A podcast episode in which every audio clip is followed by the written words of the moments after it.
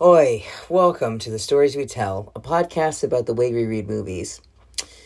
As Mugatu says in the movie Zoolander, I am one little hot potato, okay? This week I was going to write a podcast and interview a friend about the movie Goonies to follow up on the formative years. I got sidetracked.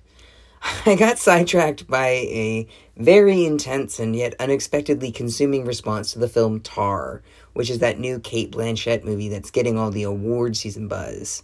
Now, when I have a strong reaction to something, I lean in.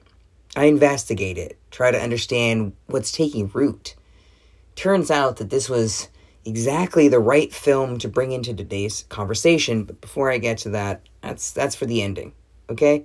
To quickly summarize, Tar is about Lydia, Linda, Tar, a self absorbed but albeit brilliant conductor about to do a recording of her finest achievement, her last Gustav Mahler piece. Now, in the movie, she's obsessed with Mahler. He's a conductor she admires and fashions herself after, not just generally, but literally, down to copying his album cover art and the tailoring of her bespoke suit. And the suit is very specific. It's a light tan pant and jacket, light blue shirt. Now, anyone watching would just see a suit. But that's a very specific look. American, East Coast, New York. If you know, you know. Now, Tar follows Lydia as she obsesses over the tiny details of this last piece. She's so committed to the study of conducting, she throws her entire being into it. The cinematography of Tar shot masterfully by Florian Hoffmeister, really encapsulates this. Like you feel her passion, you love her for it. And ultimately, the film asks you to use that passion and talent to excuse everything else she does. Now, therein lies the rub. Lydia, despite being married to Sharon, a beautiful and talented first violinist in, in her orchestra, with whom she's raising one of the cutest children ever in the whole world, Petra, Lydia is a serial groomer and predator. Yep, that's right. Our narcissistic lead has a problem with women. It's a very, very old familiar tale, right? But with a twist. This time, lesbian is a narcissist. Oh my god. How novel. They made the main character a lesbian and then give her all the attributes of these really, really bad men that we hear about, right? The story that we're being told here is actually much more disturbing. Now, I sat in the movie theater watching this all play out, literally gripping the arms on my recliner theater chair seat. Like, I must have exhaled deeply into my mask about seven times, probably to the annoyance of my fellow filmgoers. I was fuming. It took. it took it took everything inside me not to pull out my phone and literally start writing this. The bottom line is this. Tar is a film about women who are untrustworthy. They lie, cheat, stalk, manipulate, gaslight, and betray. Not just Tar, who is actually a grooming predator, but every single female character in the film does one or all of these things. It's like absurd is a kind way of saying it. It's ridiculous. Now, the film opens with Tar asleep on a private jet. She's seen through the POV of an unknown person's phone who's recording Tar while text messaging, like texts are like exchanging over this overlay. So Cate Blanchett is like in a face mask, asleep on a plane, and you see her through somebody's phone who's recording her, and then like text message about her being hot. Like they're basically mocking her. I'm trying to build you the scene because it's hard to imagine unless you're watching the movie. So immediately, the film is telling this story about someone being played by two unknown characters working together in secret. Now, any critic of the Me Too movement spins yarns about whistleblowers who secretly record their predators, trying to bait them into misbehaving, as if predators are like tricked, right? As opposed to just being caught. I don't know if you remember that that tape that was released about Donald Trump, the grab him by the pussy one, where just like, well, he was baited into that conversation. No, he wasn't. He didn't know he was being recorded, and he was openly talking to Billy, uh, whatever the fuck that guy's name is. Uh, I just know it's Billy. I was gonna say Bean, but I don't think that's right. Um, it's not. You don't set up a microphone and go, ha, here we go. We're gonna get him. No, people get caught being themselves and they get in trouble for it. Now, you know, this film, in its opening scene, is, you know, perpetuating this myth that puts the blame on the truth tellers and not the predator. Opening the film this way lets you know two things about the entire plot, which is fucking three hours, by the way.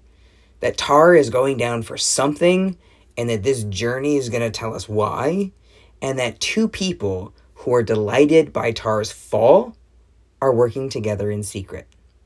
It's all very Shakespearean, right? What's odd is that Todd Field, the you know the writer, director, producer, which it says very plainly at the beginning of the film, um, uses this woman, this lesbian, to make his point. and that's not Shakespearean at all. And here's why. The inciting incident in this film is a warning from her dutiful assistant and protege, Francesca, played by Portrait of a Lady on Fire star Noémie Merlant. Francesca warns Tar that a former student and protege of hers continues to contact Francesca. The tone is really serious, right? And it's later revealed that they were in a thruple of sorts, and that when, when that relationship went south, Tar cut her off and blocklisted her from every orchestra. Like, went out of her way to make sure that she was never placed in another orchestra ever. Now, when Tar finds out that she commits suicide, that investigation ultimately undoes her career. But she's too busy to notice any of this. She literally has the recording of her lifetime on the line, but betrays her wife, her assistant Francesca, her daughter, her integrity, and her entire, you know, music community in order to groom and seduce a new cellist. This new infatuation and, you know, basic distraction is the final pin in her demise. You know, because of course, this talented cellist is actually not a victim at all. It's implied that she's one of the conspirators trying to trap Tar. The story being told here is that Tar isn't totally to blame. She's being manipulated by young, talented, beautiful women who know what they want and will do anything to get it, especially seducing an older man, sorry, older woman in this case, who is so enthralled and passionate and creative that the line between art and sex is just too blurry. Now, have you heard this somewhere before? Truly. Like, he's gone to really, really great lengths to bring in Cate Blanchett, who's fresh off Carol, and uh, uh, you know the uh, Noémie Merlant, who's fresh off Portrait of a Lady. So he's done a really good job at really indoctrinating us in this sort of like lesbian, very like coded lesbian iconography. Now, the story of lesbians who ritualistically groom young women and blocklist them, ruining their career if they disobey or reject them. Have you heard that somewhere? Has that been like a, a really famous news story that's been circulating since about 2019? No, of course not. It's literally Harvey Weinstein's playbook. Literally. This film reeks of Me Too iconography and references, and it's so fucking clear in the plot. It's ridiculous, particularly its use of cell phone footage. But this film even though it seems to sort of present this like air of accountability, it's taking a side, okay? And it's not a good one. So here's where the film is really making choices. And this is where you can sort of see sort of directorial intent. Now, Todd Field went on a limb and said that he was the writer, the director, and the producer. So a lot of this is really being filtered through his perspective you guessed it, as a white, straight, cis man from Pomona, California, which I take offense to because that's literally like the next town over from where I grew up. So I know this dude, okay? I know his mindset, and this is coming from a lived experience of growing up with guys just like him. Okay, there's a scene where Tar is shown like a doctored video of her that distorts a monologue she tells this uh, a, a group of students in the beginning of the film. Now, the edit of that video makes her comments much more overtly sexual and really toxic. But this quote unquote example in the in the film, it's clearly doctored and they easily dismiss it. But that's an issue, right? Tar is actually guilty. She did hurt those women. She is a predator. The video was shot by her assistant, Francesca, who is the only plausible person in the room who could have taken that video. Now, that implies that she was the second conspirator. So now you have a woman close to her and a woman who stepped into her line of sight to distract her from her main things as the two conspirators. Keep those thoughts in your head. Okay? So upon the revelation, uh, excuse me, upon the revelation that Tar was grooming women, her wife Sharon forbids her to see her beloved child Petra. Now, up until this point in the film, you've seen that she's like, you know, she's a good mom. Actually, she calls herself a father. Um, she is playful and kind and does things like hold her child's foot and uh, even overtly threatens a child who is bullying Petra in school. But without a word, without a conversation, Sharon just takes the child away brutally and cruelly. Now, keep going with me here. Because of this, right? So now she's lost her assistant. There's slanderous videos that are being dismissed. Now her wife brutally and cruelly is withholding her child from her. Now her live recording is being taken over by an inferior conductor who gets to use all her ideas, translations, and implementations. And in fact, she shows up opening night and attacks him on stage, but she loses. She doesn't get her opus. She actually gets sent back to New York City, where she's from. Now, in you know, in the final in the final scenes in the film, you now see her somewhere in an unknown Southeast Asian country, functionally banished from society. And there's a really interesting shot of her like in a cave under a waterfall watching this man and this woman play in the water and she's like far apart from them it total total banishment total like victim sad empathy sympathy that's that's what he's going for here now despite despite all these setbacks right she's working on a new piece with a new orchestra because that's what resilient brilliant artists do right and then there's a scene where she's you know goes to her hotel and she's like god you know i have uh, I have tension in my back and I really want a massage. So she's sent to this parlor. And when she goes to this parlor, there are these underage women held captive and forced into sex work, you know, like a la Jeffrey Epstein style massage parlor. And she leaves. She like vomits on the street, repulsed by the implication that she would ever do such a thing. Despite the fact that the reason why she's there is because she groomed and and preyed sexually on younger women and then when they didn't respond blacklisted them so in the last scene she takes the stage once more a mirror image to the opening of the film to conduct a new orchestra and as the cameras pull back right and as she's guiding this new orchestra and as the music fills the room you see that she's now playing a live orchestra for a crowd that's filled with cosplayers. And that's it. That's that's how that's how the film ends.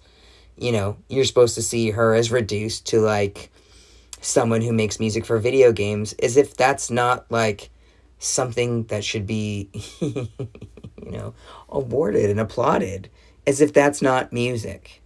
So, this would all be fine if it wasn't for one thing the real story that's being told. Now, let's go all the way back to the opening of the film and that tailored suit that Tar gets made to resemble Mahler, right? There is painstaking care to show you how this suit is made. Tar is measured, fabric is chalked out, hand cut, hand sewn. When Tar puts it on, the tailoring is 100% perfect. The sequence takes place immediately following the opening scene that I described earlier, where, you know, she's seen through that POV of a phone. That tan suit, that tan suit with that light blue shirt, well, if you know movies, then you know that, that is a clear reference to Woody Allen. Now, also, Mahler, the entire orchestra that she's conducting, also has a very long history with Woody Allen. It's detailed out in Mahler and Film, The Case of Woody Allen. He uses a lot of music, specifically in Manhattan, all throughout, you know, all throughout his movies. Mahler is a very, very, very big influence on him. Also, the film that she's conducting for at the end that has all the cosplayers, it's for the video game Monster Hunter. Now, I've added all these things together in my mind, and when when I say added them together in my mind, it means that from the moment I walked out of that film until this very moment when I'm recording this, I haven't stopped thinking about this. I haven't stopped investigating the codes and the signifiers and the messages and the themes and the things that I've seen on screen because the story that it was telling me bothered me and I couldn't quite understand why. Now, here's the thing that my mind is settled on, and this is it. It's pretty definitive. Fuck Todd Field. That's it. That's my answer. This film is a fucking love letter to a predator because people think he's a masterful director. They think because he can put down some funny words on a page, that gives him license to fuck children. And even if you don't believe he molested his daughter Dylan, he still fucked a child. Just because he married that child and is still with her today does not mean he did not fuck a child. Full stop. But that's the story Hollywood has been telling us for years that men of brilliance should be allowed to create their art regardless of the cost to others. The difference now, this is very important, is that the patriarchy is using women to do its bidding. Now, Cate Blanchett She's a very big Woody Allen fan, okay? She got her Oscar for Blue Jasmine. He wrote and directed that movie. And when he was accused, right, uh, in 2019, when all those allegations came bringing back up, you know, she was called out for being really absent in those conversations. Her response? Quite typical. I didn't know of the allegations at the time. But that's bullshit. Because we all know he married his adopted child. We all knew he writes films about grooming young girls. We all fucking know that he is sex obsessed with money and power and privilege and is totally fine using those things to fuck women. How? How do I know these things? Watch any one of those films and they will clearly tell you that. Now, here's what I'm asking for. It's time we all stop pretending like sexual inappropriateness is a small character defect or quirk or part of being eccentric. It's time for that story to die. Now, I'm not saying that Todd Field cannot have his opinions. He's entitled to think whatever he wants about Woody Allen. Also, people can still like and appreciate Woody Allen movies. Most people do. The difference is this Todd Field took his influence and power and made a three hour opus dedicated to dismissing and discrediting those who try and hold predators accountable by not making the movie about Allen or a man, he himself, like, he's opened himself up to this criticism. He's shaming the ones who came forward to take down someone in his film who was guilty. He has made a film about a man, or specifically, like, I, I'm just, I'm frustrated. I'm so frustrated by this. Like, I wish he had made this film about a man. Specifically, a Woody Allen type of man who was taken down and held accountable for what he did. I would have paid to see that movie 100%, but he didn't. Instead, he made Tar, which is clearly a nod to those men who have been quote unquote tarred and feathered as punishment for perceived wrongdoing. And worst of all, he made the character a lesbian. Why? So that you could still get it across that, you know, people who love women will continue to fuck other women and use their power and privilege to do that as often as they want without any consequences. It's fucking disgusting. So, if I do nothing else with this season of this podcast, then let it be this. Men need to hold other men accountable for their mistreatment of others. All others. Full stop. Todd Field, if you're listening to this, I have a word of advice. Next time you try and make a point, don't fucking use the LGBT plus community to do so. Fuck you and the privilege you wrote in on. Now, next week, we'll return to the regular season as scheduled and talk about why white men are so alluring the more broken they are.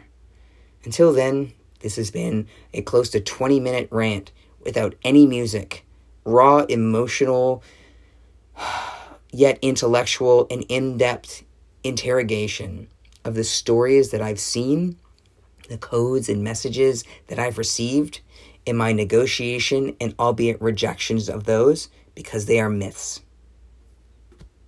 This is Casey Bakamini reminding all of you to please watch carefully.